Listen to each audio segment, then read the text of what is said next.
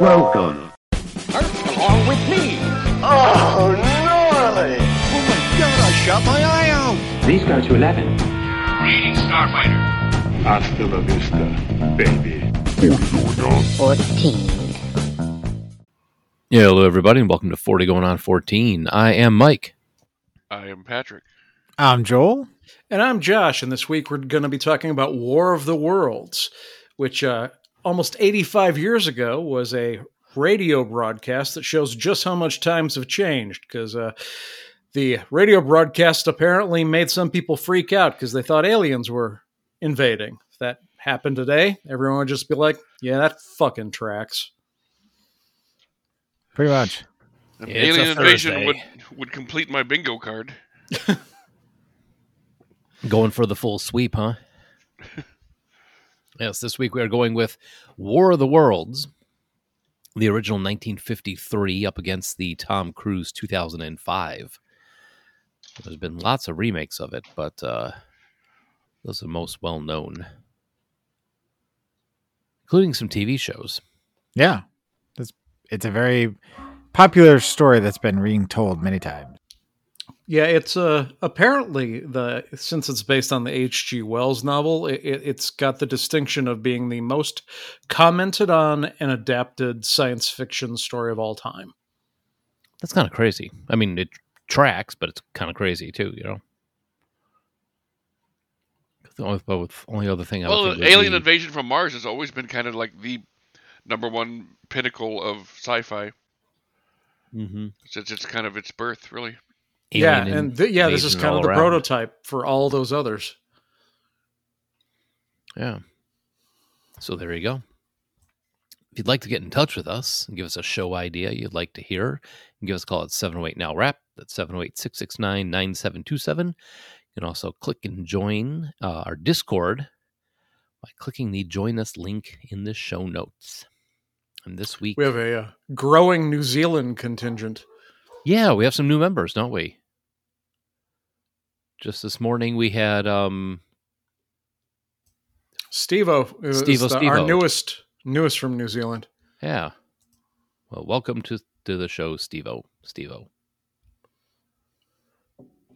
Unfortunately, we have no feedback. Got no voicemails, got no emails. Which means once more into the archive for a question of the week. Yep. Ooh, questions. Yeah. So this week, the question of the week is what do you find overrated but other people like? Patrick is going to be excluded from this one because his answer is everything. I was just gonna say life.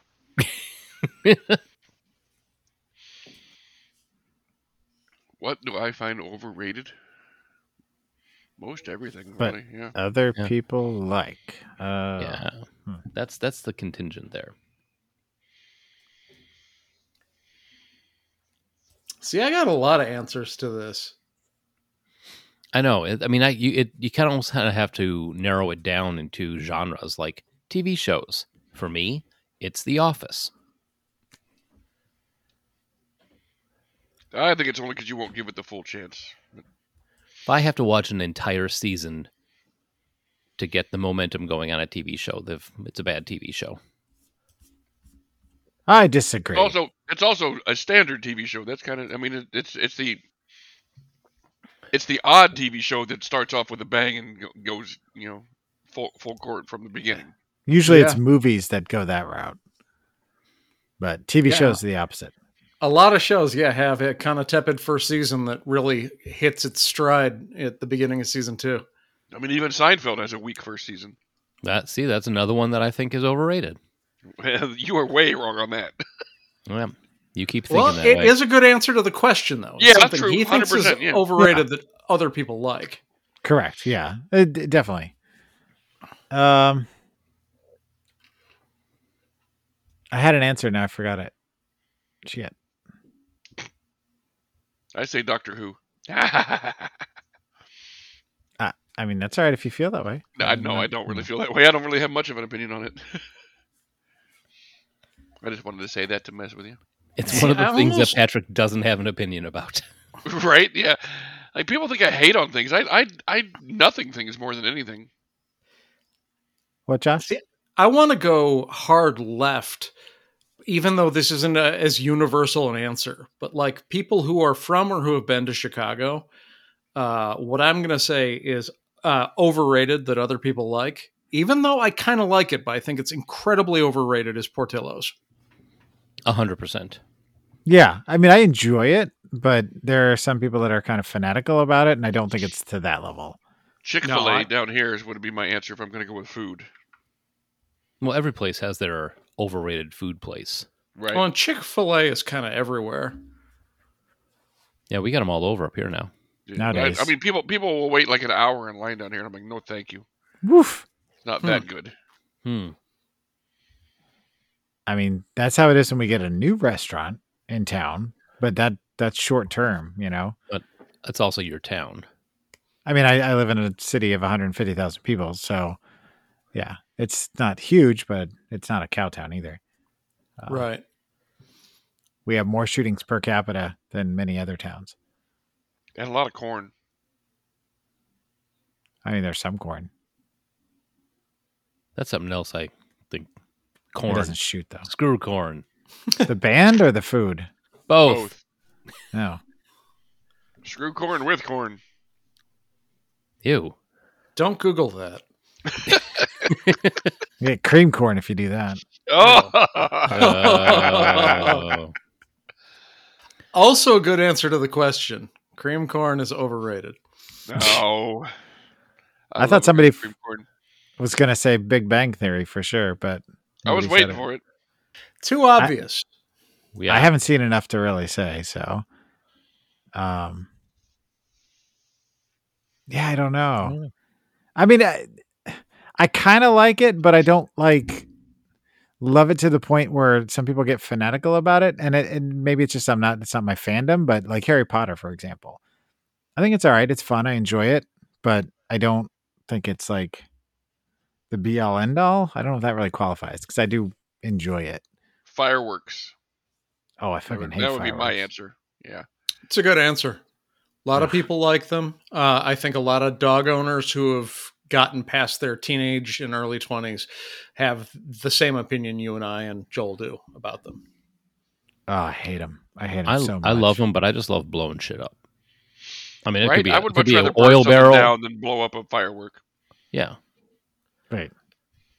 You know what I've always wanted to do in lieu of fireworks is that um just the thing where they they put like the propane gas underneath the barrels and lit the barrels up and they shot like 40 feet in the air. Oh, that sounds fun.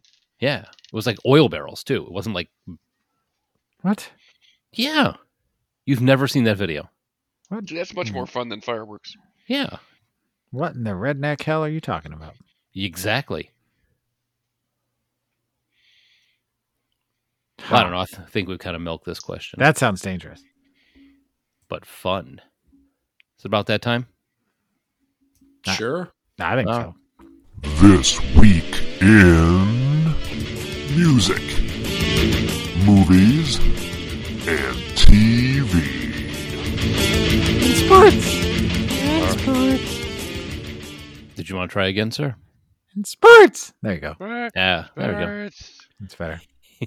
Birds. Sports. Sports. So, August 13th, 1953, the release of the World of the War, World of the Wars. The world of the wars crap. you know, you know what it is? Is you put the acronym there and it says T W O T W, and my brain started saying World of Warcraft. The release of the war, the War of the World of Warcraft, World War House, house. On Hill House House Hill. All right. Well, music. The number one song in the land was Vaya con Dios, May God Be With You by Les Paul and Mary Ford.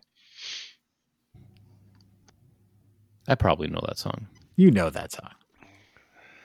Is that the one where he's like, Vaya con Dios, my darling? Or is that a different song? You, are you seriously asking if the song Vaya con Dios is the one where they sing Vaya con Dios? is, is that what's happening here? Uh no, it's not actually. But Mike asked if he if he knew the song, and I'm like, he knows that song. Does anybody know how the song "Help" goes? I need somebody somebody to help. Anybody? Figure out how that song goes? Yeah. Yeah. Help. All right, moving on. Kevin Rowland, born August 17th, is a British singer songwriter of Irish descent, primarily known for being the frontman for Dexy's Midnight Runners. Currently called Dexys, they had several hits in the early 1980s. The most notable song, Come On Eileen, which reached number one on the UK singles chart. Did it not chart that high here in the States? I'm sure it did, but it didn't reach one. So That Really? makes sense. I mean, there was a lot of competition at that time. At that time, Come on, Eileen. Well, I mean, I, I feel like it's more popular probably than it is. I don't know why. Was that in a movie or something? I think I'm it became remember. popular later, more than so than it was when it was released. Hmm. It hit Was it in a movie or something? What is it? it hit a one in Australia, Belgium, Ireland, strangely, New Zealand, South Africa, Switzerland, UK singles, U- US Oh. Billboard Hot 100. Yeah, hit Yeah. number one. did it reach one? Wow. Yeah. So, there you go. Interesting. Okay.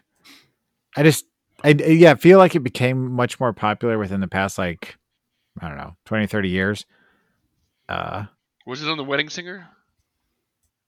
No, yeah, I'm looking it up think- right now. I think the wedding singer was set before this would have come out. Huh. Anyway. Yeah, I don't know.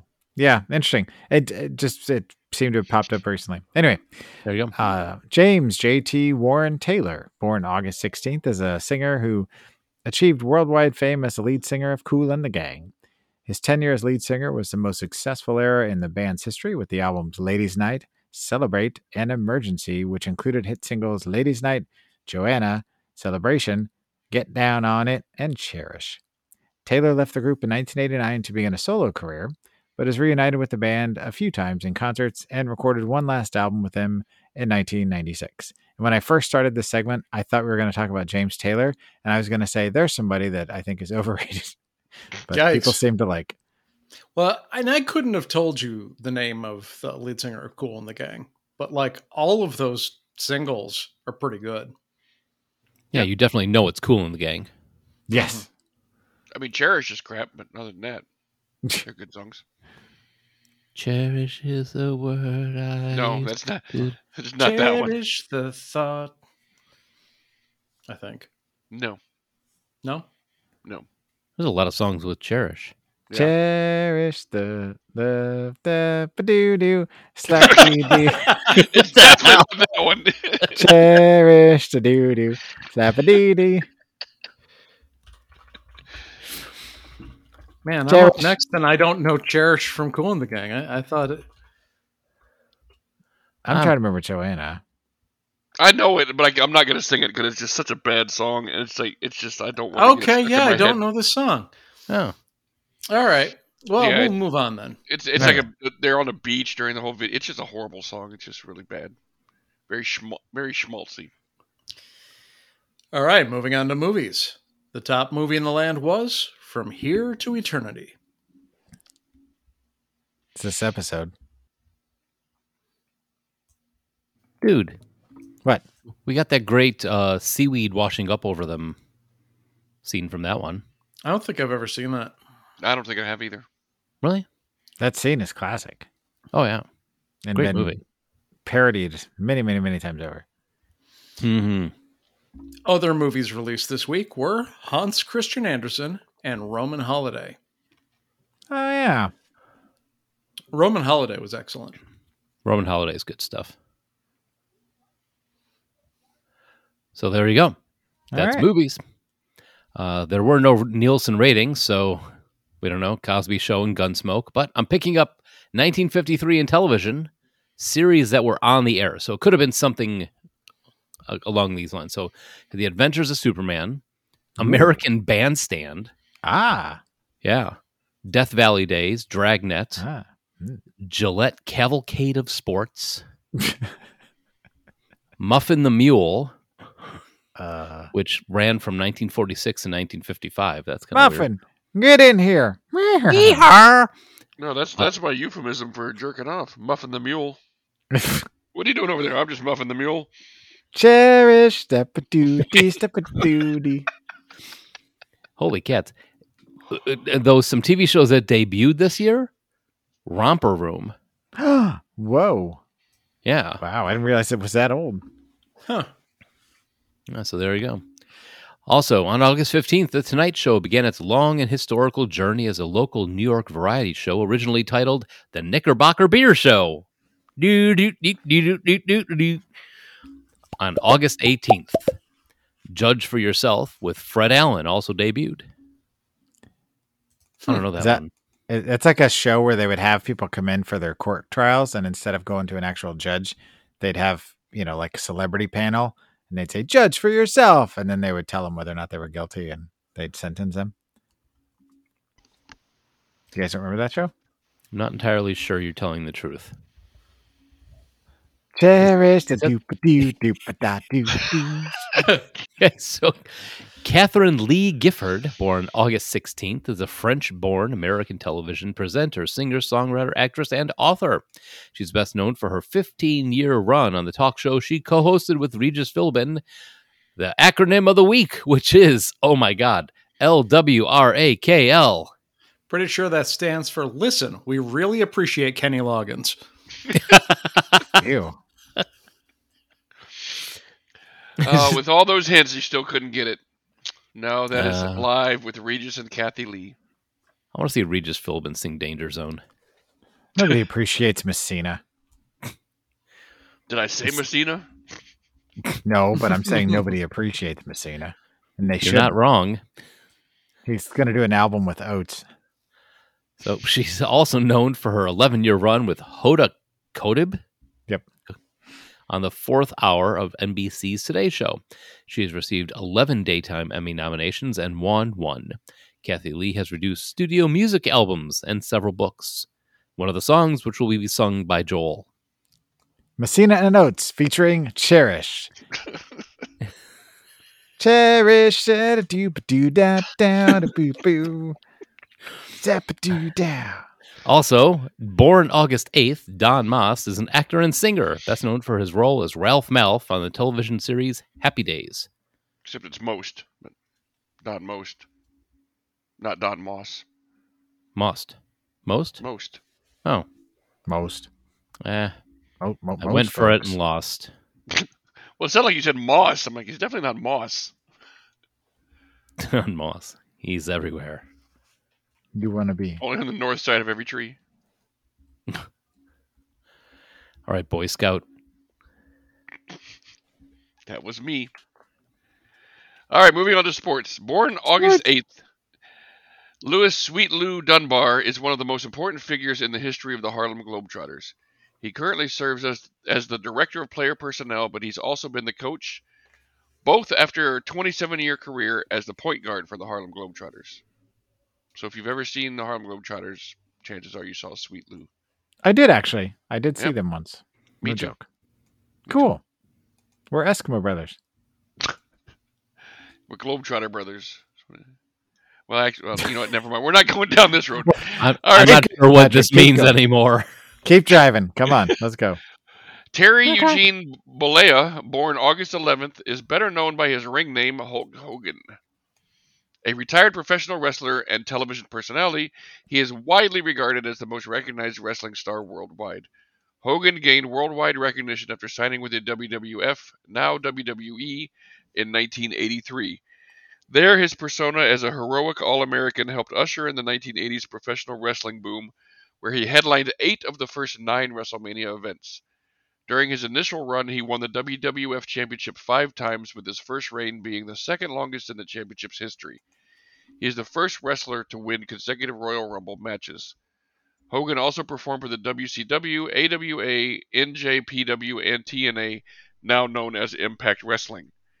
During and after wrestling, Hogan had an extensive acting career, beginning with his 1982 cameo role in Rocky III, where he starred as Thunderlips. He has starred in several films, including No Holds Barred, Suburban Commando, and Mr. Nanny, and three television shows Hogan Knows Best, Thunder in Paradise, and China, Illinois. Okay. So before you move on, Patrick, would you? Oh, that was the end of it. Never mind. Uh, would you say that he is widely regarded as the most recognized star worldwide? I mean, do you think that's accurate? Um, yeah, he's he's recognized as you know one of the biggest stars. He's not ne- recognized by anybody that knows wrestling as one of the best wrestlers by any stretch. Oh no! I mean, his signature move is the leg drop and the big elbow. Yeah, exactly. I mean, that like he, the te- people's technically elbow? he's not he's not a, a great wrestler, but I mean he was amazing. You know, in in the in the merchandising and the promotions and on the mic, which are you know in a lot of ways just as important as being good in the ring. He's perfect proof that you can not be one of the best in the ring and still be considered one of the top ten. Hogan has a lot of uh, in his Charisma. career and his, his in his everything. He has a lot of problems, but he there's no denying his impact on the sport. Because I was just trying to think of anybody else that kind of even came close to that. Because I know, like, as a kid growing up in the 80s with wrestling at at one of its high points before recent.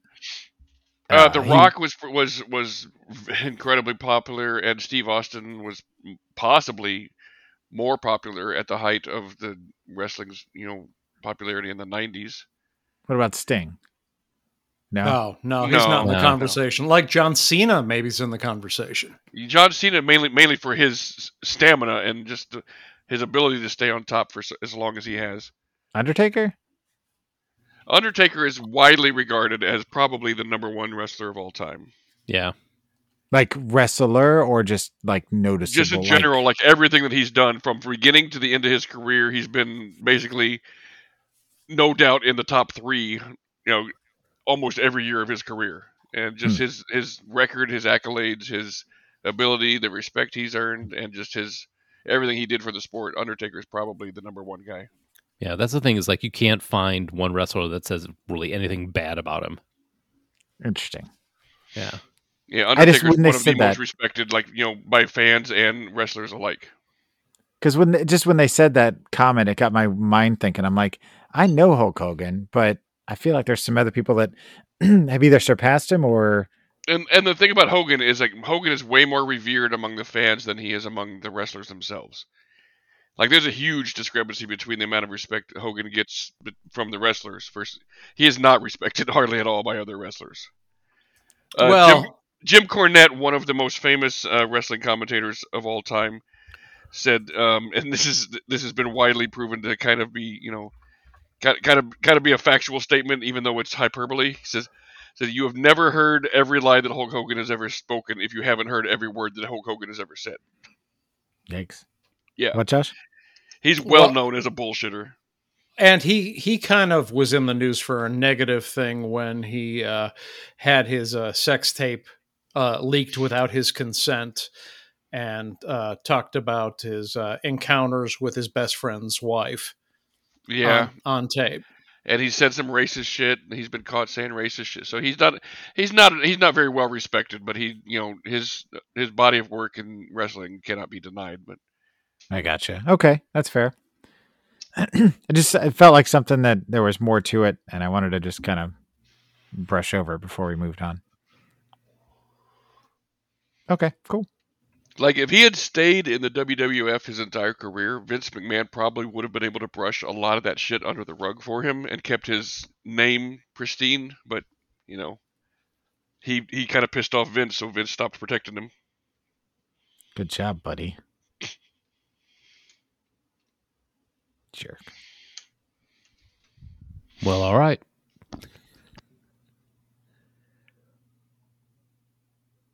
He's waiting for you, Pat. Yeah. Oh, sorry. Play us off, keyboard Joel. The professionalism I respect.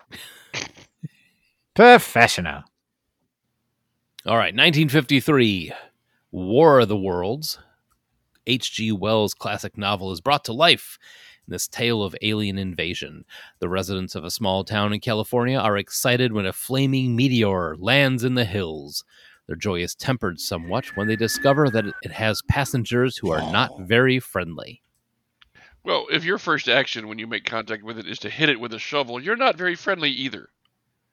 Okay, that dude was kind of a dipshit all around. We got a sugar shack in the in the back of the truck. Let's wave it.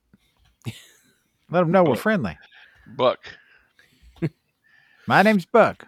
And I'm, And here, I'm to, here to shuck some corn. this is the fifties, brother. and I'm here to hit things with a shovel.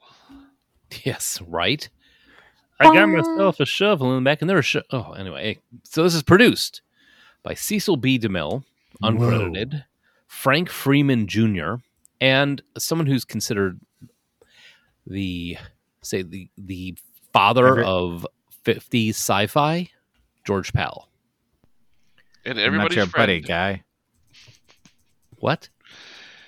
We both made Make- pal jokes. Making stupid jokes Oh. about his his last name. Yeah. Uh, Because we're 14, you know? Yeah. At least, at least you keep keep with theme. Hence the Okay. title. So you get what you get. So some of the stuff that he has done in the way of directing, uh, you've got the Time Machine, you've got the Seven Faces of Doctor Lao, you've got oh, Hot Lips Jasper. I don't know what that is, but that sounds fun. Um, Does it though? it's- It's the Houlihan slash Ghost crossover nobody was asking for. but he also did Atlantis, Uh, the Lost Continent, the, and the Wonderful World of the Brothers Grimm from 1962. And that was the one that had Laurence Harvey and Claire Bloom in it, Whoa. and a very young Barbara Eden. Oh. Got me so upset I can't talk over here. That's That's Laurence Harvey. Oh, I thought that was Barbara Eden. Oh, that's Lawrence Tierney. Oh, that is Lawrence Tierney. Yeah, thanks, Josh. You're right. Cherish doo doo down. This is directed by Byron Haskin, who also did Robinson Crusoe on Mars, Treasure Island, and the ever loving Man Eaters of Kumaon. Robinson Crusoe on Mars. That that ties in so nicely and makes a lot of sense. If you've seen it, uh, compared to this one, it makes a lot. They good companion pieces. Yeah, it's fun.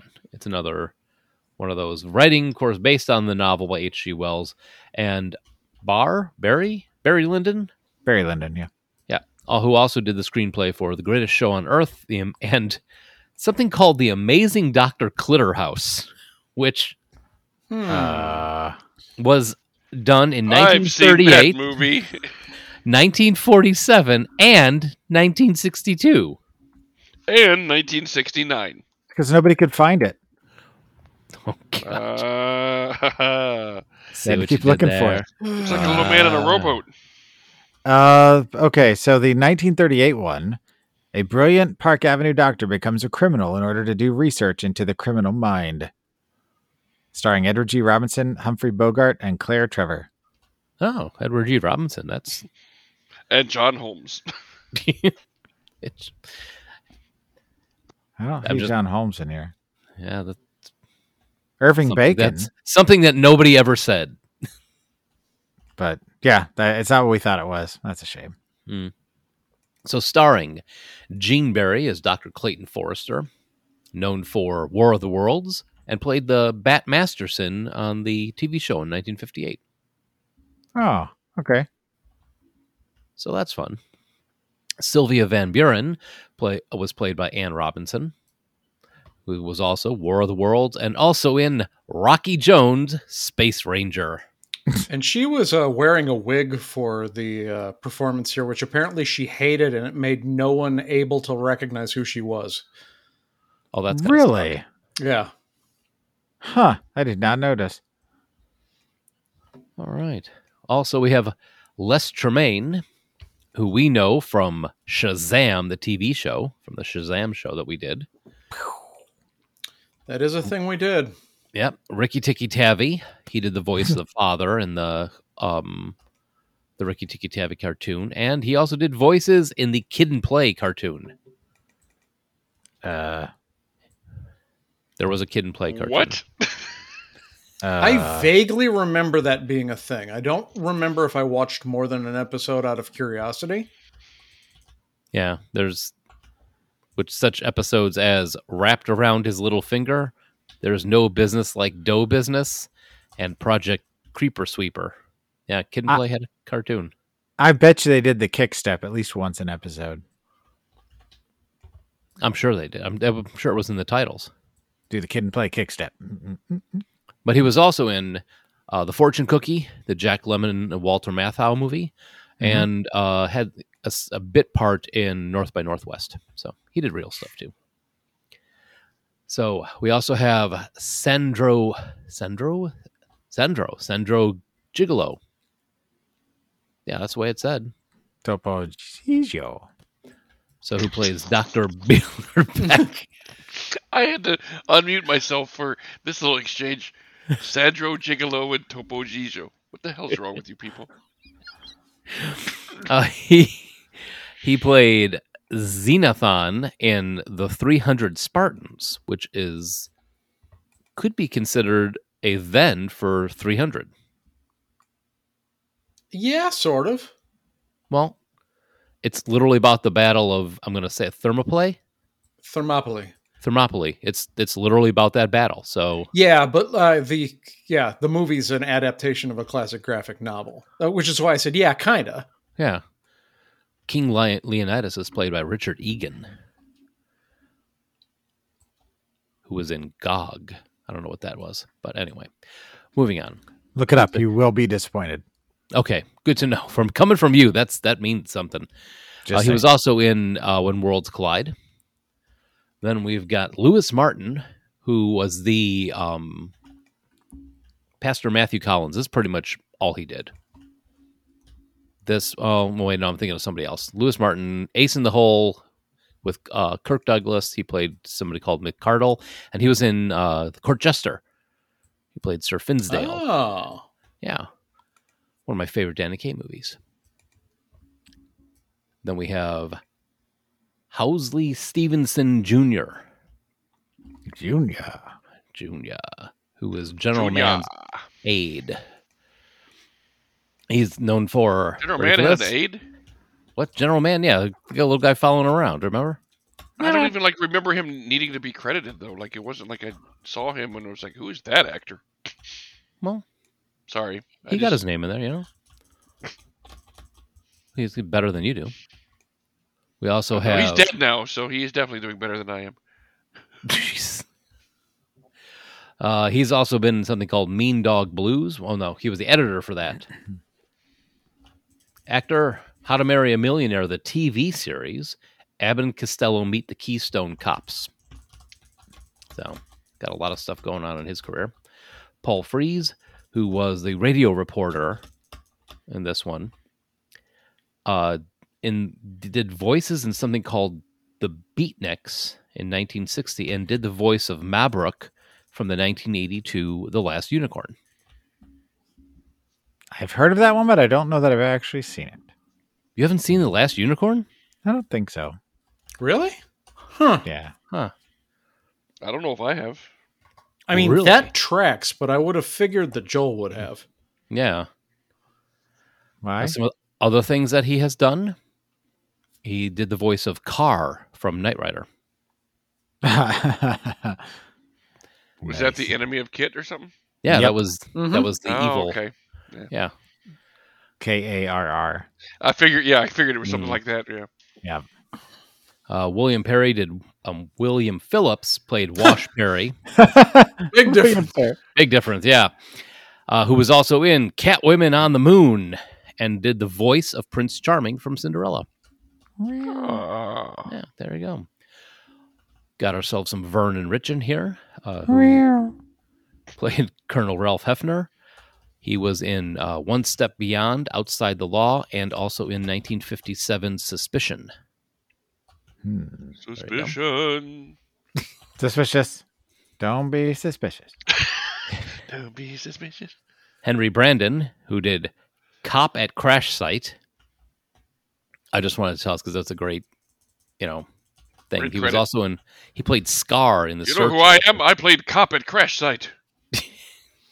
No, he also was a Pat. You're the John Wayne guy here. So remember the uh, the Searchers? Have you seen that? Yeah, yeah. He played The Scar. best, the best part of the Searchers is John Wayne plays a character who's supposed to be this like you know, like like he's a searcher. He finds you know he he, he finds people. You know that's his whole thing is like if you're lost or whatever. Oh, And like he comes out of the desert. He's supposedly been searching for someone for like six weeks. And he comes out of the desert, and his shirt is completely pressed. He's got cu- you know perfect cuffs. His boots are like like polished up. I've been spending six weeks in the desert. Just all his hair is polished and, just combed and polished. I'm like, okay, yeah, you look real rugged, Yeah. he brought his ner- his mate out with him. You don't know that. right? We skipped somebody. So I got so excited about Sandro Gigolo and Topo Gigio, I forgot Robert Cornthwaite, who played Dr. Pryor, who was in The Thing from Another Planet, Whatever Happened to Baby Jane, and the TV show Picket Fences. wow. Oh, the recent one, this fairly Yeah. recent one. Fairly recent one, yeah. Yeah, who's Yeah, for- uh, Tom Who's- Tom? What was the guy from Picket Fences? Oh, I don't Damn it. remember. Skerritt. Yeah, Tom Skerritt. Yeah, Yeah.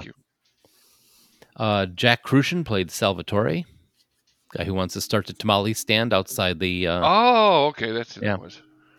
And uh, he was in the uh, the apartment with Jack Lemmon and Shirley MacLaine. He got Played Dr. Dreyfus. Yeah. This is Uh, my boomstick.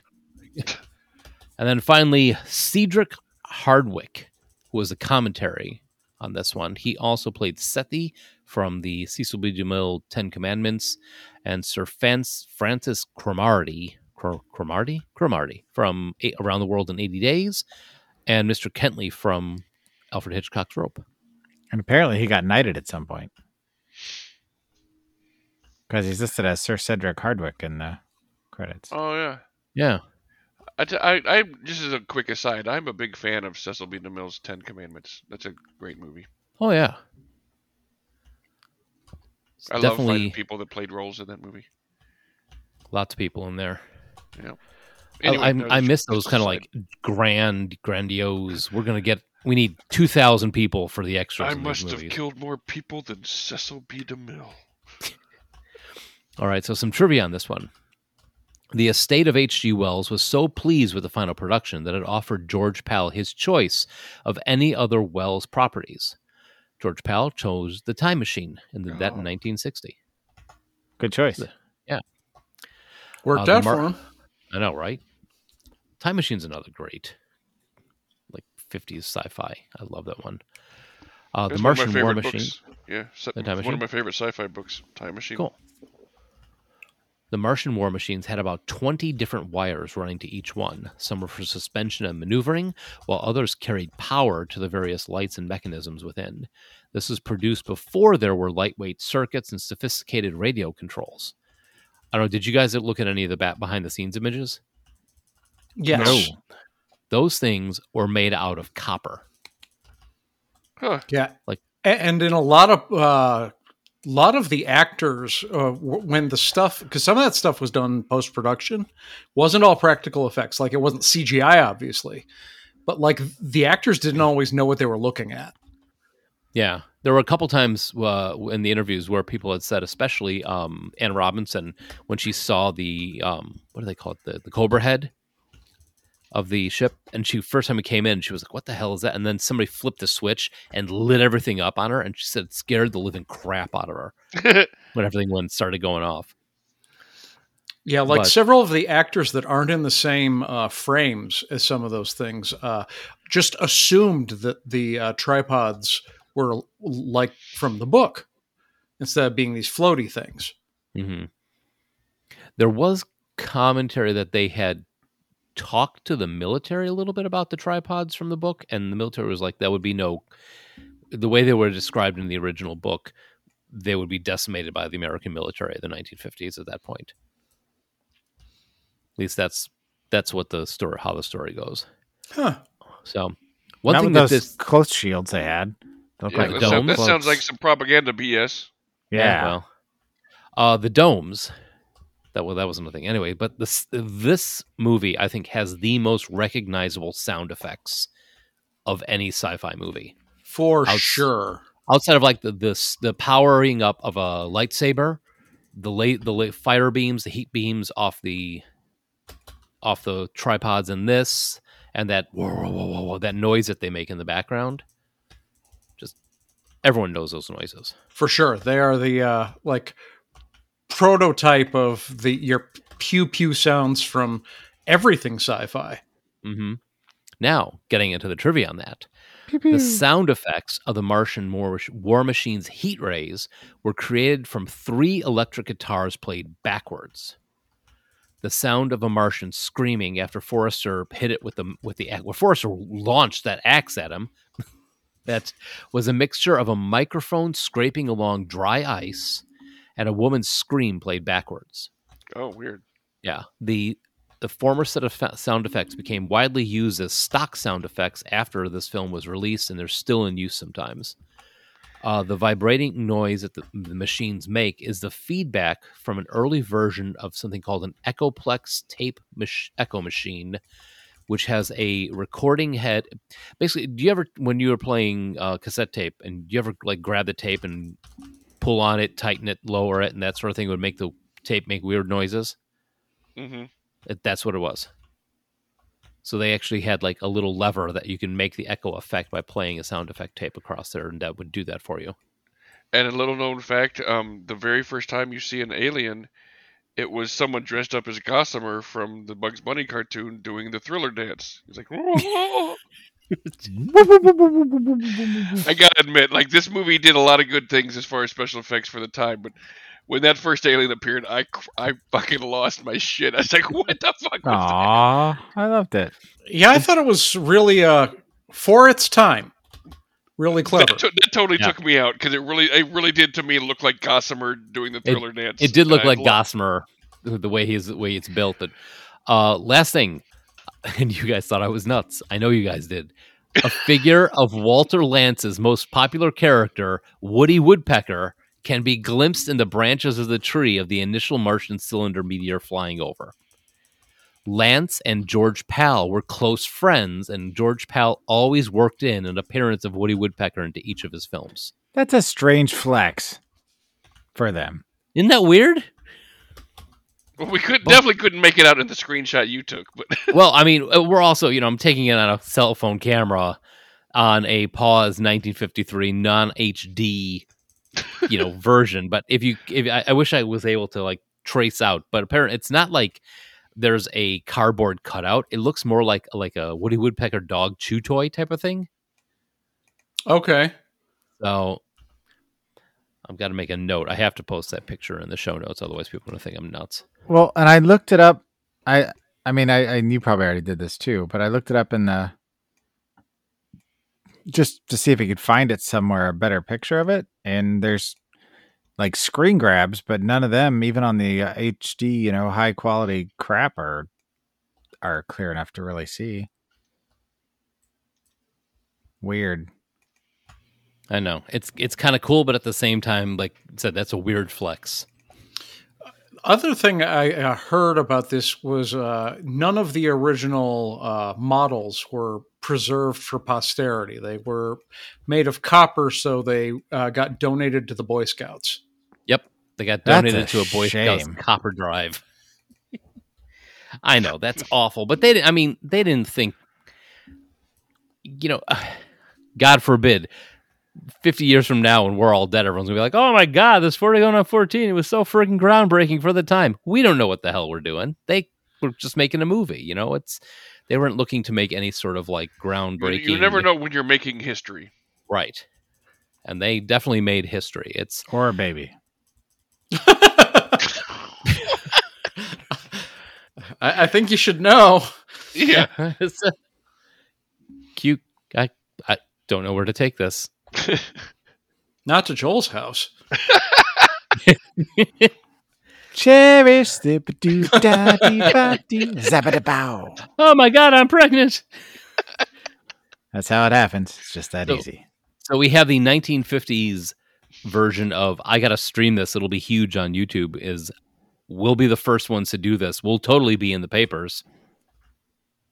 Remember the guy, the the three guys at the very beginning, the taco Yeah. truck guy and all that. Oh, I got a sugar shack or a sugar bag. You know, we'll wave that. And Because that's the universal symbol. I know. What if they're afraid of sugar? What if they don't like the color white or sugar? Yeah, sugar bags or Yeah. They're What if diabetic. they're what if they're Yeah. bulls and they don't like things waved at them? Yeah, all that stuff going on. But then you get What, zapped. what if they're going to shoot you and turn you into ash? Right, and that lays out there exactly in the shape of your body. That's how it works, right? Right. It was nice of him to leave a clue just like that. Ooh, a raging clue. Oh gosh. But when the when they're talking about the oh my god, they're attacking California, Bordeaux, Spain, Italy. Oh my god, they're attacking the vineyards. They really just want wine. Is this who, is this a first viewing for any of us? Yes. Yeah. No. Really? Oh Yes. my god. That's insane. I I can't even eh, I have seen this more times than I can count. Really?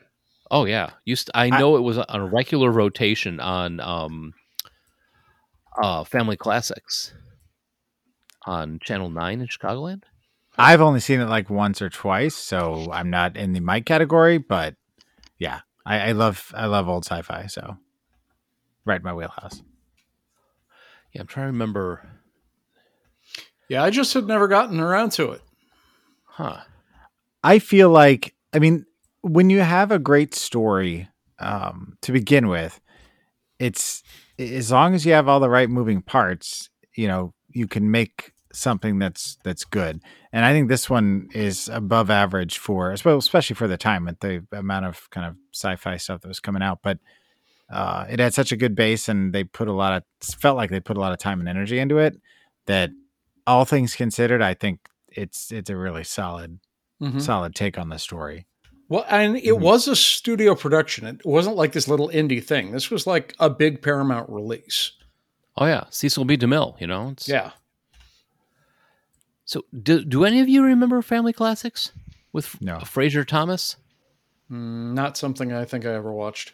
Oh man, it was on for 11 years. It was on Chicago Channel Nine. Oh, I'm not from on- here. I well, I mean Saturday, Josh maybe you know, but uh, but I mean it was on. Let's see, the earliest one they have, they did the Adventures of Tom Sawyer.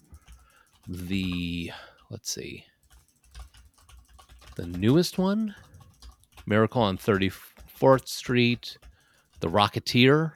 Hmm, just talking about that. Yeah, the, those magnificent men in their flying machines. I think they did Big also.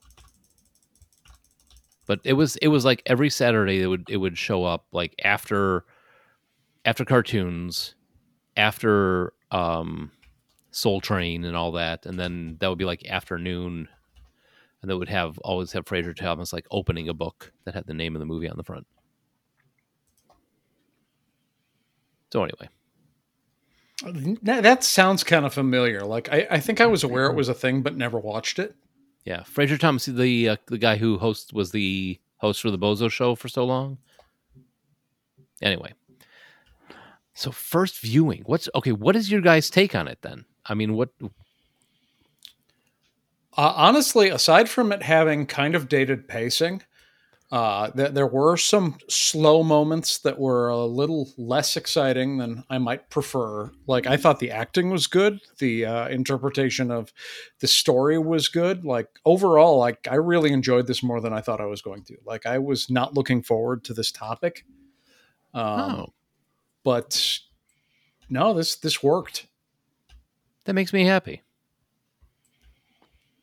My take about was you? Pretty similar to Josh's as far as like I wasn't really looking forward to it. I'm, um, I don't really look forward to most of these, you know, movies that are made, you know, this late unless they're comedies. That's about the only, you know, sci-fi just never really does it for me when it's this old.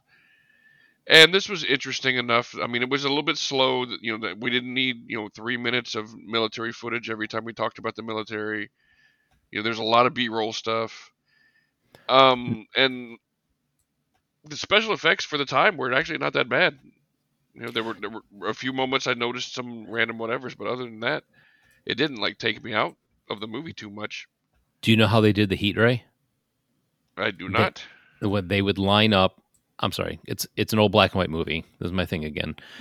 they used to line up propane torches behind this behind the this, the shots, so they would they would film a propane torch and then blow a fan behind that to make it go even further. Film that and then overlay that onto it. Hmm.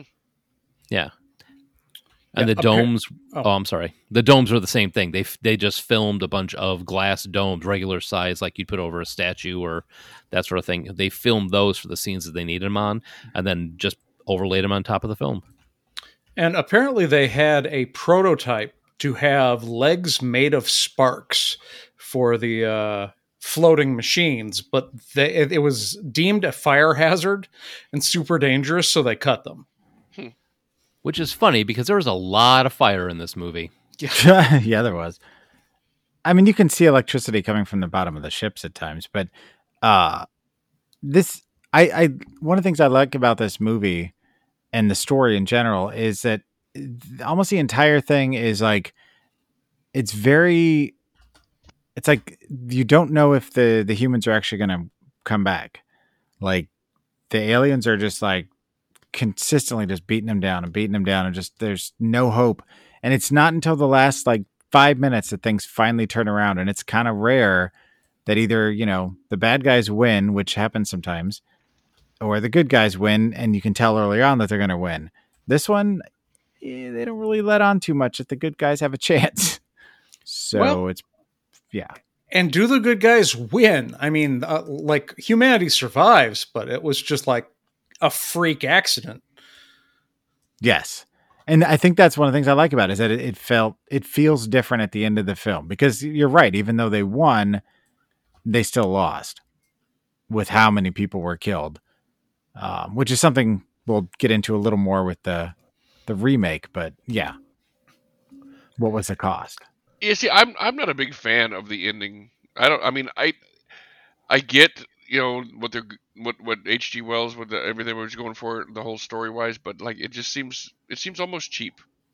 Well, and that's the thing is that like, I want to talk a little bit about the H.G. Wells story because uh, basically it was written with after seeing what the British Empire and their pursuit of colonialism did to the Tasmanians. Like they have this superior technology, they come in and they fuck these guys up. And H.G. Wells was like, well, what if people from another planet did this to us? And that was why, when it came down to like the only thing that the overwhelmingly technological, uh, like advanced society, only thing that stopped them were diseases, because th- that was something that happened. Right. So I thought that was an interesting take on it, especially considering like the first version of the story set in Victorian era London, as opposed to uh, 50s California. Well, and There- I, I oh, good. I was going to say there is a TV series that has that set. I think that was 2011 that came out. That it's all set in Victorian London. No, that was 2019. That was just recently. Oh, really? Oh, okay. Yeah. There you go. Because I was anxious to see it, and I, I never got around to it. I was hoping to watch it before the show, but I mean, the the funny thing is, is that even though it's kind of an abrupt ending, because, uh, and I think that the series maybe would stretch it out and, and give you some more backstory to it. It's not out of the realm of the pos- uh, realm of possibility that something like that could happen. The the the you know dying from uh, an illness that they have no immune system for. It's it's it's a possibility. Yeah, I mean, it's more likely to happen to the conquered than the conquerors, but yeah, it's definitely a thing. But it doesn't make for a satisfactory ending to a dramatic story. It just it's just it's a it's a very cheap uh, Deus ex machina device. Well, here's the thing. In the book, I, I, I look I wrote down some of the the changes on there. So in the book, the aliens actually give themselves transfusions of human blood, which then triggers off everything. So it's less of a oh they breathe the air and now they're they're dying. It was a you know they got injected and got like Earth AIDS or whatever from us. You know stuff that we're already immune to that was already in our bloodstream. That's that's what happened in the book. Um, they also had they also saved humans to hunt down other survivors. The the tripods also had now this isn't the the new show. Also, they also instead of having the um what do they call them the the skull rays on the on the tips You know how they the the ones on the tips of the uh, ships that would fire off. Instead of having that, they had the black smoke, and they would just like dispense black smoke all over an area, and anybody who breathed it in would die. So there was a That's- little more visceral in the books.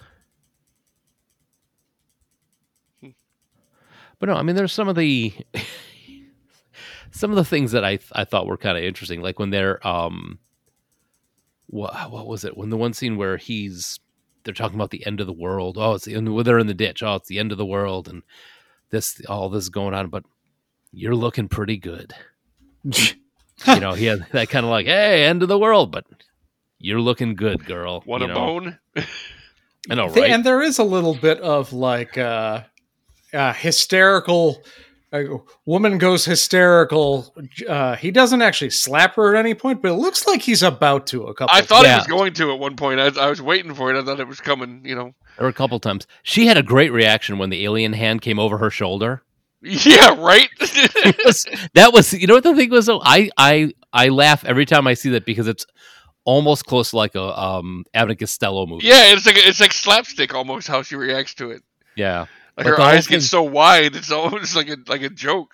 Yeah, the whole thing with that with that figure though is that that the model, the suit that they used for the alien was literally built the night before because they created they, yeah, they created one by the name of the guy who did the um effect for that was uh, something Gam- Gamora, Gamora. Some, Gam- it's pronounced like that, Gamora. And him and his at the time 12 or 14 year old daughter stayed up all night and remade the alien because the original one that they made George Pal was like, "That's way too friggin' big. We need it smaller." And they're like, "All right, we're filming tomorrow." So they, the daughter, I watched an interview with her, and she said you can see in some places where the uh, plaster that they used to put it together is starting to come off because it's not totally dry yet. And then they put him in the uh, the dad was in the suit. There's a couple scenes where you can see him climbing in, like putting the big dome over his head. They pulled him along on a dolly to make him move while the daughter was underneath with bellows, moving the bellows to make all the veins and everything pulse on the on the model. And then at the very end, did you notice when the when the when he throws the axe at the alien and the alien runs away and it almost does a kind of like whoop, whoop, whoop, whoop, whoop type of run? yes. And kind of like where the feet go before the body does. That's because the stagehand pulled the rope too fast, and the guy in the suit, Gamora, and the, who was the guy in the suit, almost lost his balance and almost fell off the pallet that they were pulling. but I, I love the stories of the old effects where they're just like, we don't know how to do this. Well, what if we just, what if we just did it? You know, it's like they they have such a desire to make this effect work. And while I'm not trying to discredit like the CGI artists of today, what you're doing is more than I can do. I respect that 100%. But staying up all night making a plaster of Paris alien for this movie, you know, just to use it in one shot and they think they said it almost like fell apart right after they finished the scene also so they're like, "Well, that's scene."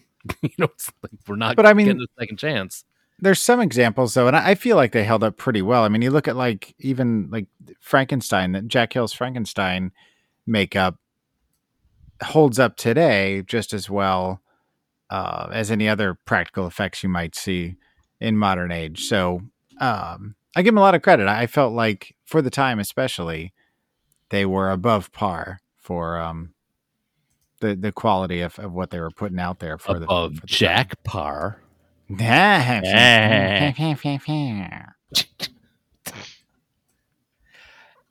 I don't know what Jack Paar has to do with anything we're I don't either. right now either. But I don't either. so, all right, you think we're done with this, or did you have any first time comments again? No, I think we we covered like some of the trivia I dug up on it and uh, my thoughts. When the when the one ship crashed into the house, that, that was a pretty impressive effect. I thought. Except it ruined their breakfast.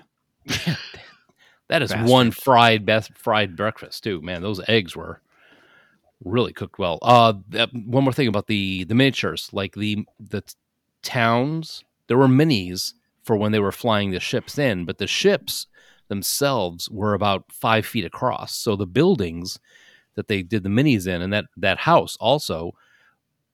See, the minis of the downtown LA that they put together were probably six, seven feet tall, depending on the the building and the city hall building that they blew up at the end. That they think they said it was like twelve or thirteen feet tall. So they really put a, I mean, made up full intersections of downtown LA in 1953. Hmm. Yeah. But anyway, we There's no Plan 9 from outer space. thank God. That's true. Yep. Oh. So anyway, we are going to take a little break, and we come back. We're going to talk about Tom Cruise, 2005's Plan Nine from World War Outer Space. By Spielberg Stevens. Yes. Be back in a bit. I wonder what the difference between this and Plan 9 was. Could Talent? talent? A couple hundred thousand dollars? I don't know. No. Could it be talent? Could it be skill, acting ability? They must have wanted it more on this skit, Hmm. on, on this stage. That's it. Oop, he's getting rough with you. I get rough with him.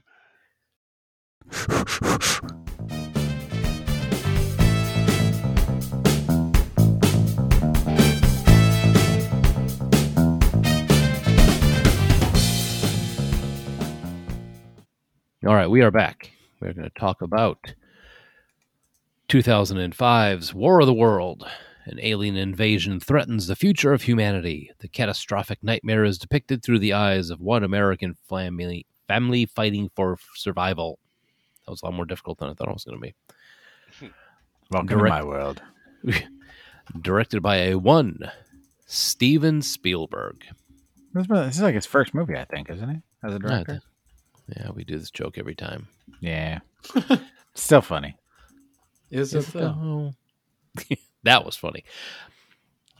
Uh, it's Russian written. it's Russian. It's Russian by, of course, H.G. Wells, and then Josh Friedman, who also did Chain Reaction, Terminator: Dark Fate, and as a writer on the Snowpiercer TV show. So like sci-fi. Yeah. Chain Reaction was his first one.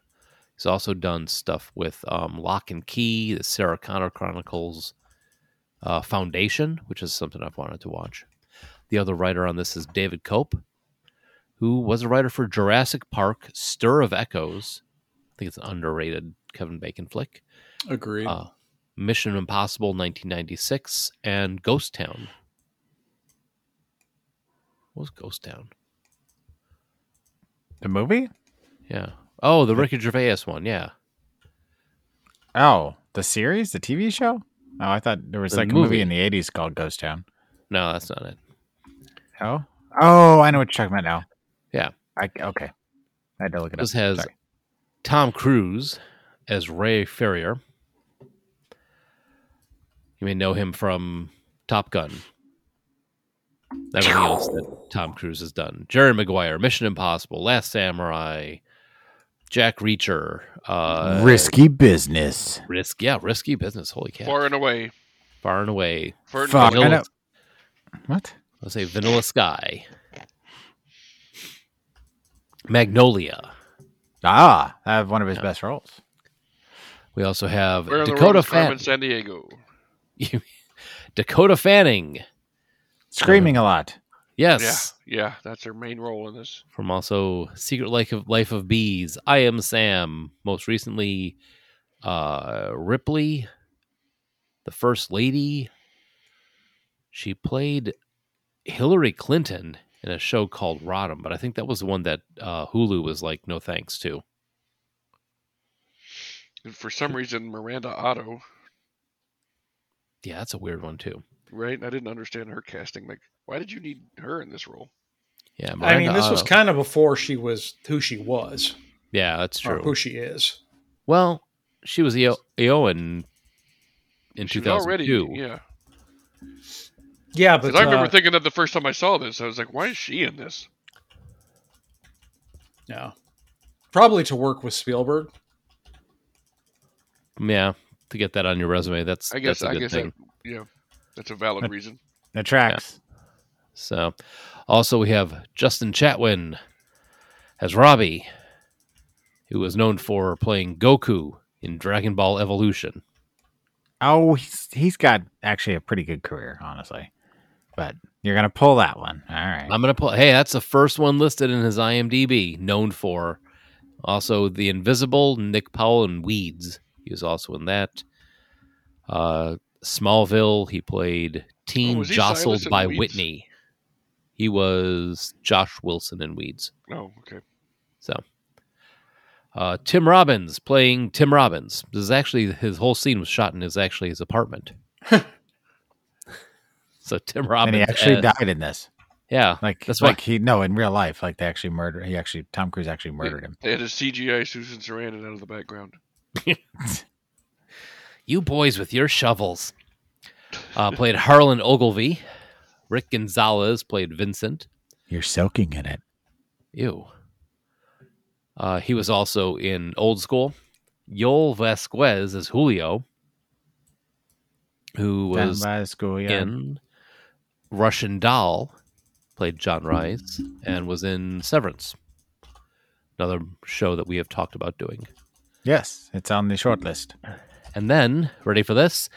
Ann Robinson and Gene Barry from the original War of the Worlds were the grandmother and grandfather standing in the doorway at the end of the movie. Oh, that's cool. Yep. Ah. Good And trivia. if you keep a, a hot eye open, there is a young David Harbour working as a dock worker in this also. Oh. Yeah. I missed So that. there's good stuff in there. Didn't so know to look for that. Yeah, I had I had to rewind and find him. You, but once you know it's him, you definitely recognize him. Uh, so trivia: tripod designed for the aliens is based on H.G. Wells' original description from his book, including the heat rays at the ends of the arms, and the red weed is also from the novel, as the as is the alien need for humans. Red weed thing was pretty gross. Pretty creepy. Yeah. Yeah. Uh, one scene shows Ray running out of the house to find Robbie while dozens of people are right outside his house photographing the lightning storm. To film the scene, producers hired people on the street to come to the street at the time of the shooting with a camera and film so they could get pictures of Tom Cruise for free. Well, that's clever. that is clever. Right? And uh, due to Steven Spielberg's last minute post production work, he had to drop out of a scheduled appearance with Tom Cruise to promote the film on The Oprah Winfrey Show. He should have been there to wrangle him in. This was during the actually the episode of Tom Cruise's couch jumping I love her, I love her, I love her scene. So Huh. yeah.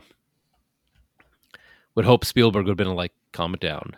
Now, on that same note, Steven Spielberg said that after shooting, he would never make a film with Tom Cruise again because of the behavior he had on the set related with his involvement with Scientology. Huh. So, I suppose when Spielberg is like, use kooky, and I wrote E.T., you know, I did E E.T. I mean, that's a pretty big mark on your career. When, when Spielberg says, "I'm not going to work with you again," you got to be like a Tom Cruise level celebrity to survive that. Right. Seriously. Oh, also, um, the most Jersey guy in the world. what is, Bruce what was his Springsteen. name? Uh, no, no, no. What was his name? The the the guy who was repairing the cars. Oh very beginning. yeah. Fuck, I can't remember the character's name right Uh, oh, hang on. Yeah, Manny. His name is literally Manny the mechanic in this one. It was played by Lenny Venito. So I just I just that whole scene. He probably wasn't acting. You know, no, he was just a mechanic. You're taking my car. You're killing me here, Manny. Get in the car. Quit messing around. Yeah. So first viewing for any of us? Nope. Yep. Nope. Yep. Oh, wow. Yeah. I've seen this several times. I own it actually. Of course you do. I I, saw this once before. Oh. Oh, yeah. I have not. This is the first time I've ever seen this. So I'm not kidding Yeah. when I say I like this story. Yo. Well, To kick us off, I want to say that one of the reasons why I had not seen this is because when it comes to uh, disaster movies, there is a unofficial subgenre where you have a leading man, usually an A-list or B-list actor, uh, who is doing an escort quest in the middle of a disaster with an incredibly annoying group of people, usually his family. And this World is War one of those movies. Yes. Yeah, World War Z is just like that. Yep. World War Z is like that. Uh, San Andreas is like that. 2012 is like that. hmm Uh, both uh, Volcano and uh, the other one with Pierce Brosnan, Dante's, Dante's Peak. Peak. Dante's Peak, are like that. Poor grandma. Yeah, this I am not a fan of.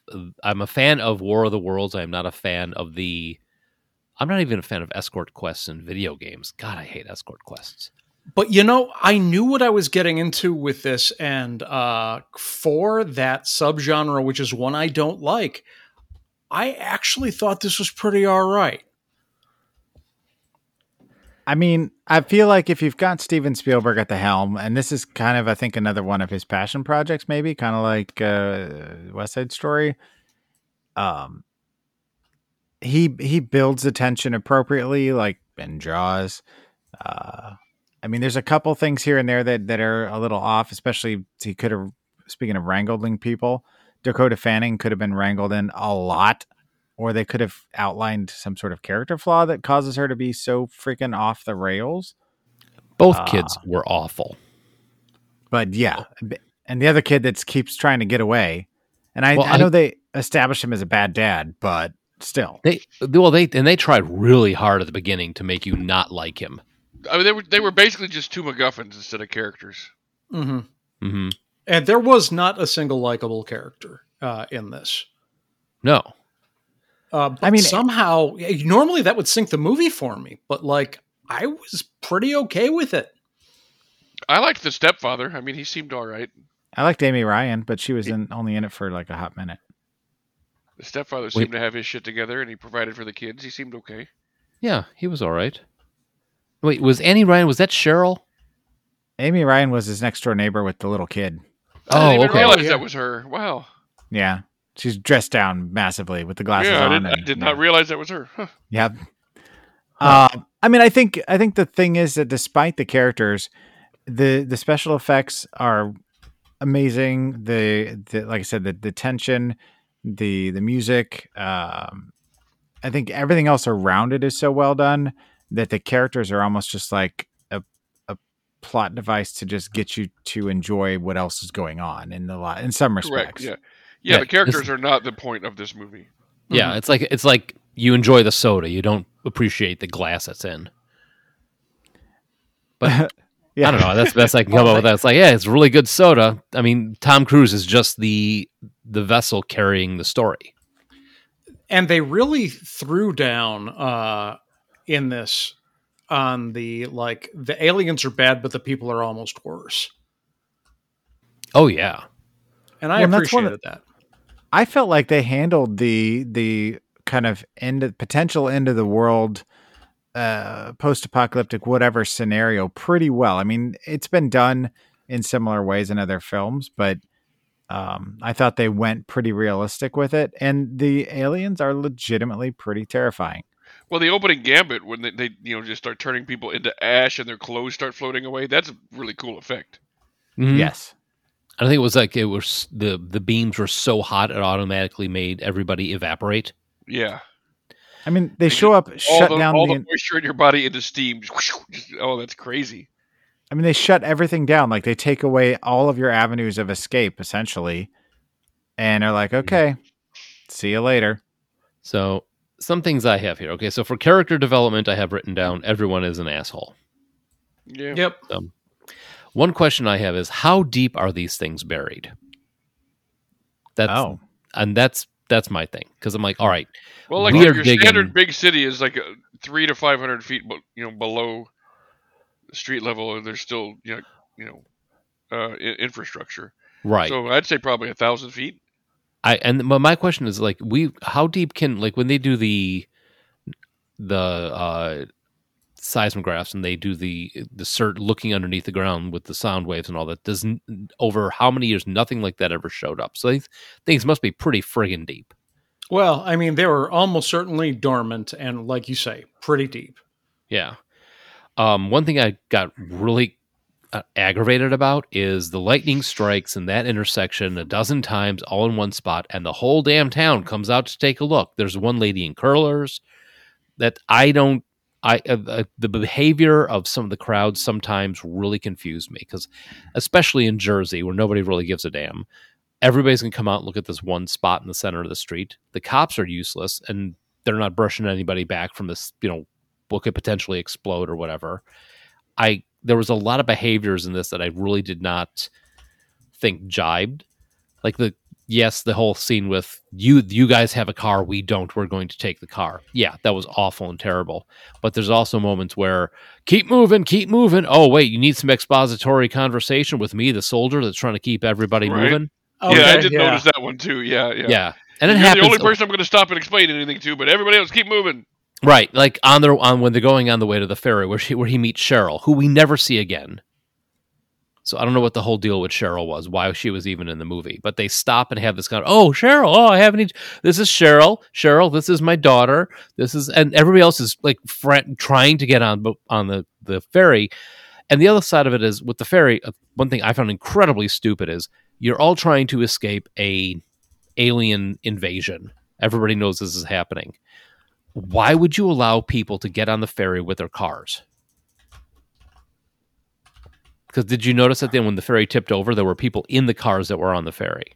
Maybe they weren't their cars. They were just getting in the cars. Yeah, I don't know. That's Or maybe they were the people that were supposed to move the cars because they did say that they're going to drive the cars off. maybe. I don't know. There maybe, was just some, maybe all the shit hit all the fans. yeah. and how every All single time, once. every time Tom Cruise needs to escape a city or escape an area, there's always a perfect path.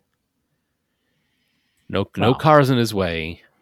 Now that was talked about when they were doing the um, then the in the movie reviews. I remember seeing that, like It's when he always left. helpful when you're trying to escape an apocalypse to have people, you know, block your extras for you. Right. um the you, you guys kind of touched on it earlier but uh when you kind of realize or when you make the realization of what they're actually using the humans for after they've you know decimated part of the population uh and i assume a control move um that they're basically using us as as fertilizer? I mean that smell must be pretty awful after a while. It smells like you lost your car keys. But then uh um just that moment of realization when you walk outside and everything's just covered in blood and there's like veins everywhere essentially That was pretty gross when they're like terraforming the earth Yeah. Yeah. using our blood.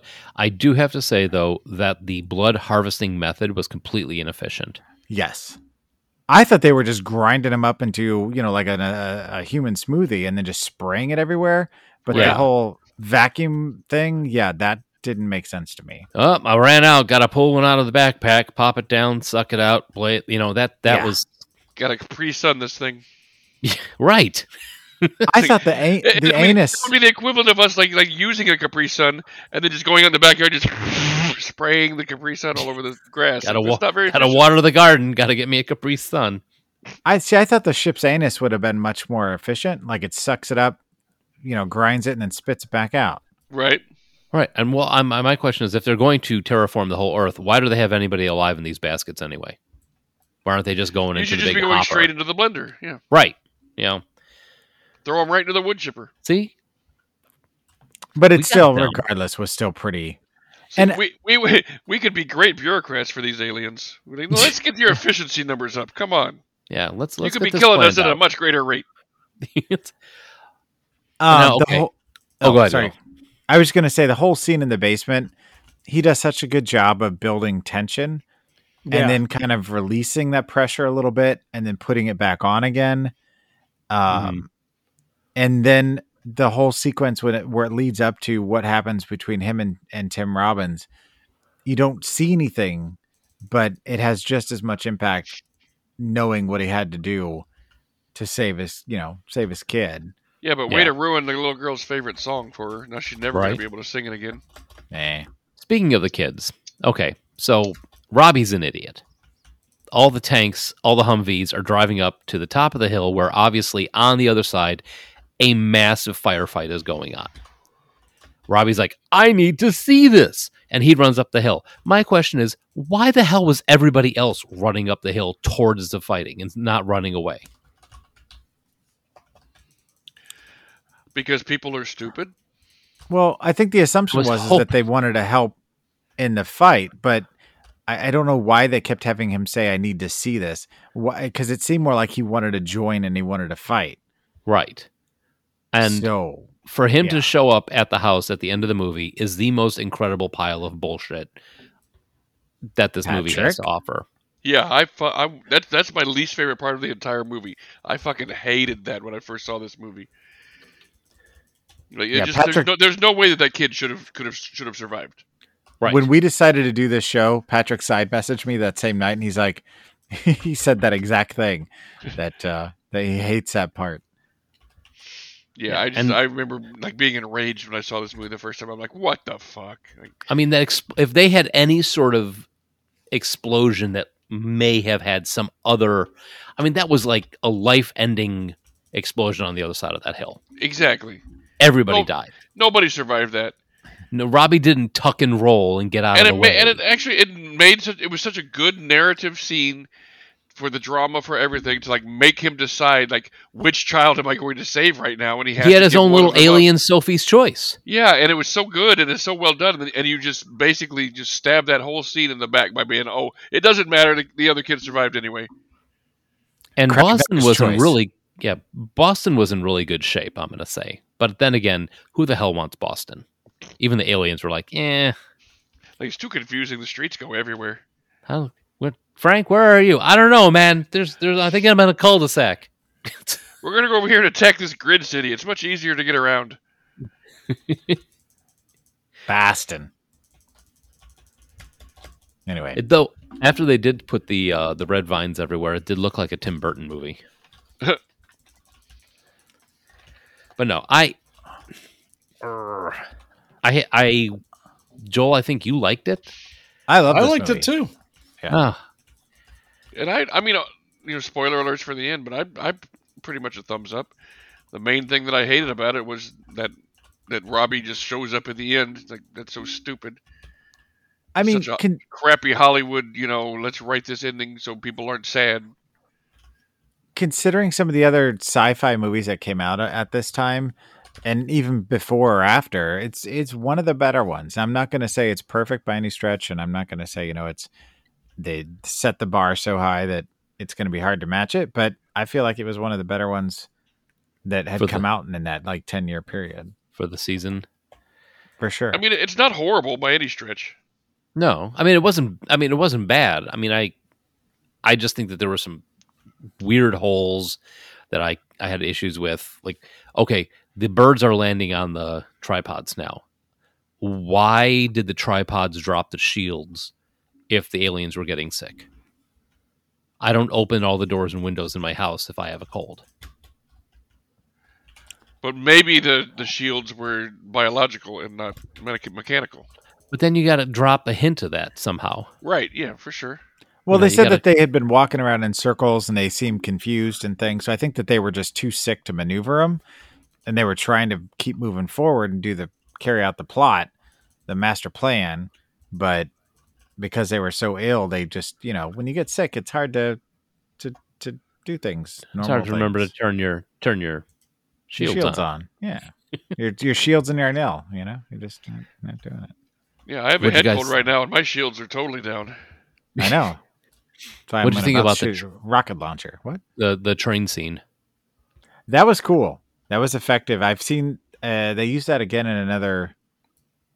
I think uh Train to Busan. There might have been a, a shot like that. The train on fire. I think there was. Yeah, Yeah. it, it's super effective because you know you're sitting there and you're like, oh, there's a train coming, and you see it go by, and you're like, holy shit, this world really is fucked. You know, Yeah. it's kind of terrifying. Fast moving, uh, megaton thing just on fire, full of people. Um, yeah, uh, what was it? I had a point. I forgot what it was. The aliens did look like they were the second cousins to Independence Day aliens. Yeah, bit. yeah, they, they did look like the smaller versions. It's like it's like the the Independence Day. Frank, no, don't go out there, man. There's always something with that planet. We tried it a few years ago. It didn't work out for us. It's not going to come. You know, it's not going to work out well for you guys. Well, let's say um let's switch this around again. So let's say you had a different actor in the lead, like um I'm trying to think who would have been popular in 2005. Um let's say let's say Brad, McConaughey Yeah. or Brad Pitt as the lead. Uh you had a different kids that were not annoying that were more endearing and more like kind of have an arc where they go f- earlier from you know hating their dad to kind of trusting him at least to loving him maybe a little bit more later would it have improved it for you I a little bit, yeah, because I think first off, I don't think Tom Cruise does blue collar real well. That's fair. Oh, you know who would have been good? Christian Bale. Christian Clive Bale. Owen. Clive Owen. Clive, yeah, Clive Owen. i could There's see one. clive owen too and i was thinking well uh, nowadays if they did it again with the same story like you know chris pratt or somebody like that uh, they'd probably use the rock and they'd have it directed by roland emmerich and it would bomb but Well, I mean, The Yeah. Rock did this sort of movie. It was called San Andreas. Yep. are there aliens in that though i haven't seen it No, but It'd be it's called No. War, War of the Worlds with a Z. And a No, but Y. it's what? Right, 'cause it's- This is almost more uh, disaster movie than sci-fi. It's a disaster film with sci-fi elements. I, yeah, I'll buy it. or instead of mother nature it's mother kragnar Well, I mean, if you look at zombie films, zombie films are essentially disaster films. This is similar to one of the, more similar to one of those, I would say. I, I I would agree with that, and I I like uh, these types of movies. Any any sort of kind of end of the world scenario, whether it's you know horror based or a, a sci-fi based, or even even sometimes the the natural disaster ones, because it feels like it's something that could maybe happen. Uh, so it's kind of scary still. Nice. Well, what do you think? Thumbs up, thumbs down? Yeah. Cool. I mean, I, I can't think if there was anything else we, we talked about. I, think all the major stuff. I mean, the, I will say the opening scene, pretty on the nose there, Steve. Start with looking at, you know, gonna, gonna open the movie with, um, uh, what's his face? Morgan Freeman and pictures of paramecium, little Yeah. germs and shit, you know. There was uh, the nice homage to the uh, chopping off uh, the snake with the axe. Yeah. Like they they foreshadow it with like, okay, this is a bad idea. If you start doing this, they'll know where we are. And then he kind of has to. Very Mhm. similar situation. So, Patrick, thumbs up, thumbs down. Uh, I would say thumbs up for both. Good. Yeah, not like a, a, you know crazy enthusiastic for either one, but yeah, thumbs up for both. Nice. I'm exactly there. I was like really not looking forward to doing this topic this week, and uh, I enjoyed myself a lot more than I thought I would. Yay. Joel, what about you, man? Uh, well, you and I are in the same boat. I love uh, old school sci-fi, and I uh, obviously love the new one. So I'm thumbs up on both. That's a great story. Yeah, I'm thumbs up on both also, obviously. So, uh, Huh. I wondered if There you you would thumbs down the new one. No, I enjoyed it. I mean, I, there were some plot holes, but every movie has some sort of plot holes. Not, not every plot's going to be super sealed up. I did have a couple, you know, like I, I do want to know uh, what the hell happened with Cheryl. You know, like the whole, I think the whole Cheryl scene because it never went anywhere. It was why do we have that? I think And ha- it's a little more like just of, of like you know slice of life realism you know hey maybe he is going to run into somebody at some point that he just knows from work or from whatever but it doesn't really matter you don't need an explanation for her i don't know Maybe. don't- i mean i don't necessarily think it needs to be in the movie but i don't necessarily think it takes away either it just Well, I mean, he otherwise has no sort of personal tragedy. There's no face on the tragedy because all of his kids live. and his Yeah. ex-wife doesn't die. Nobody he cares about except Cheryl actually dies in this. So I think that's probably where they were going with it. You know, I wonder if that was like Cheryl was inserted after they te- maybe tested it out and didn't have Or- the son live. Or it could be the other thing. Oh, you know, yeah, that they, they could have just substituted her for the whatever, you know. But Yeah, like or it could maybe be something showed- like there was a scene that explained who she was that was deleted. right. There could You have know, been like a scene where he's listening to his answering machine and it's like, "Hey, this is Cheryl. You know, I can't make our date tonight or something." Yeah, maybe. And how did Robbie survive? Could we have gotten that scene? You know what? Well, Even We've got- no, Spielberg. he just didn't run away like an idiot. How about that scene? You stay and you help, you know, protect your little sister. How about let's have that scene? I want to Yeah. see. I wanted to slap the shit out of both those kids at various points in this movie. Yeah, Robbie was a shithead, and I was kind of glad he was gone. And then he came back, and, and I was. Oh, you've been running around, man. I you were in the basement with that creepy dude, man. I I I survived that explosion and found mom right away. Yeah, You should have come with me. I left you guys to fend for yourselves because I'm a shithead.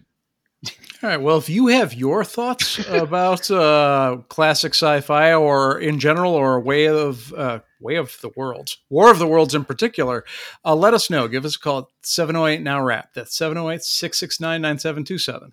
Yep, and you can find our older shows on uh, your favorite podcast apps such as Podbean or Pandora. We're also on Apple, Google, and Amazon. And uh, do us a favor if you have a show that you like, share it with somebody. Throw it on social media. Let somebody else see it. Let's spread the love. Like lukewarm mayonnaise. Ew. Cherish the love we have. Ooh. Sing us No. out, Joel. What? Sing us out, Joel. No, So you've been coming up soon, we're going to be talking about the Manchurian Candidate, Father of the Bride, House Party, Pajama Jammy Jam, and uh, maybe a little Day the Earth Stood Still sometime in the near future. I want you to sing a song. you. Tell me, no, jerk. Cherish the ba-doo da ba-dee sa da ra That's what I need. Yeah, that's what I was looking for. That's what I- Rikki-tikki-tavi. All right, everybody. Thank you for listening, and we will be back next week. Messina and Oates live on